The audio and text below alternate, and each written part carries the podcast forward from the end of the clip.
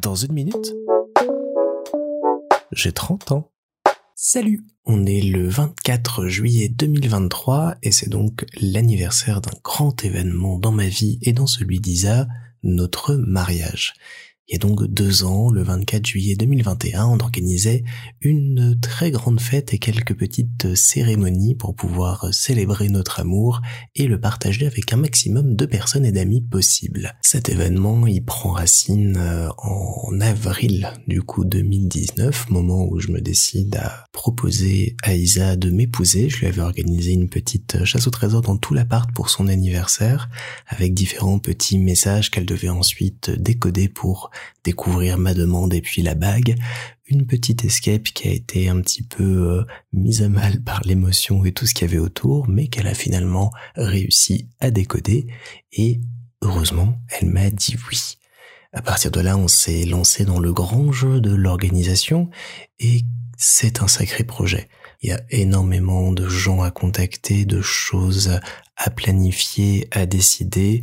On organise vraiment un mariage comme on prépare euh, un film avec des couleurs, des lumières, des personnes qu'on veut absolument pour prendre en photo, en vidéo ce moment-là, un lieu qu'on choisit, qu'on visite, qu'on espère avoir, qu'on réussit à avoir, et puis patatras, début 2020 tombe le Covid, le confinement et l'interdiction de se marier avec des invités et beaucoup beaucoup de règles qui nous tombaient sur le coin de la gueule et qu'on n'avait pas envie d'appliquer pour ne pas gâcher l'idée qu'on avait de ce joli moment qu'on voulait passer avec tous nos proches. On a donc pris euh, la décision un peu complexe mais utile de tout reporter d'un an et on a donc dû revoir toute notre organisation pour passer de l'été 2020 à l'été 2021 en gardant le lieu qu'on aimait beaucoup, le traiteur qu'on adorait et qu'on voulait absolument avoir, la liste des invités la plus complète possible, les prestataires qu'on voulait, etc., etc. Tout un chambardement qui a quand même été euh, un grand bordel euh, à mettre en place, mais qu'on a su euh, maintenir à flot, et on a pu quand même organiser un petit faux mariage à la date prévue initialement. C'était juste entre potes, on s'est vraiment bien marré, on a improvisé ça un après-midi euh, à Toulouse, et c'était un moment délicieux du temps et un faux mariage qui n'en était pas vraiment un au final, on s'est quand même unis à ce moment-là. Mais on a quand même décidé de garder le reste et de faire les choses comme il fallait en 2021. On s'est donc marié euh, à la mairie et puis on a décidé de faire une cérémonie laïque qui a été orchestrée par euh, Clara et Clément, nos complices qu'on aime beaucoup et qui ont fait ça euh, de manière absolument parfaite, à la fois drôle, touchante et drôle. C'était surtout ça que j'avais demandé, donc c'était parfaitement réalisé. Et puis on a mis en place toute cette journée, on a tout organisé, on a pu euh, quelques semaines avant avoir la date qu'il nous fallait pour pouvoir être sur place la veille, tout préparé et autres. Ma famille et celle d'Isa ont été adorables, je les remercie encore, ainsi que tous nos potes, nos témoins et tout pour euh, l'aide précieuse qu'ils nous ont fournie euh, avant, pendant, après. On s'est comme ça tous mis ensemble pour décorer, préparer, orchestrer, vivre tout ça et on a passé euh, un moment et une journée absolument magique. Moi, j'avais pas euh, une once de stress euh, vis-à-vis de cette journée-là. Faut dire que je l'avais imaginé 150 fois avant, donc je savais un petit peu comment pallier à tous les soucis. Et puis tout ce qu'on avait prévu s'est très bien passé. On a eu la chance en plus d'avoir mon grand-père qui a pu se déplacer ce jour-là, venir assister à cet événement-là, et ça m'a beaucoup touché de savoir qu'il était là et qu'il me voyait me marier. J'ai pas eu la chance avec mon autre grand-mère que j'aimais beaucoup, euh, à qui je racontais souvent petit qu'elle serait là à mon mariage et malheureusement elle n'a pas pu, même si elle l'était par le cœur et la pensée ça m'a beaucoup touché de savoir qu'il était là et ça a renforcé d'autant plus cette journée. On avait prévu plein de petites activités, des photobooths, des vidéobooths et on a eu le droit à de jolies surprises, notamment une escape room spécialement créée pour nous par nos copains pour cette journée. C'était très très fun à faire et à découvrir. Merci Mel, merci Jason pour cette magnifique idée.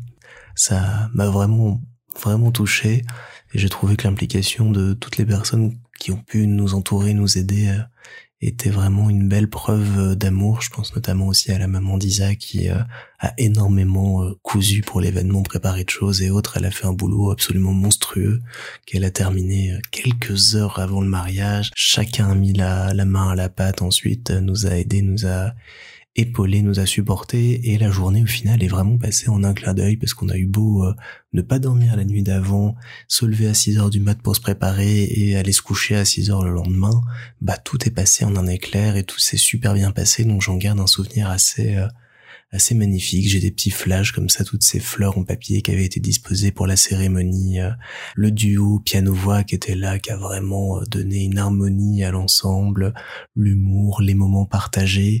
On avait décidé dans la cérémonie d'avoir un petit rituel où on a euh, planté un olivier chacun venait mettre un petit peu de terre et ça a été aussi un moment très spécial.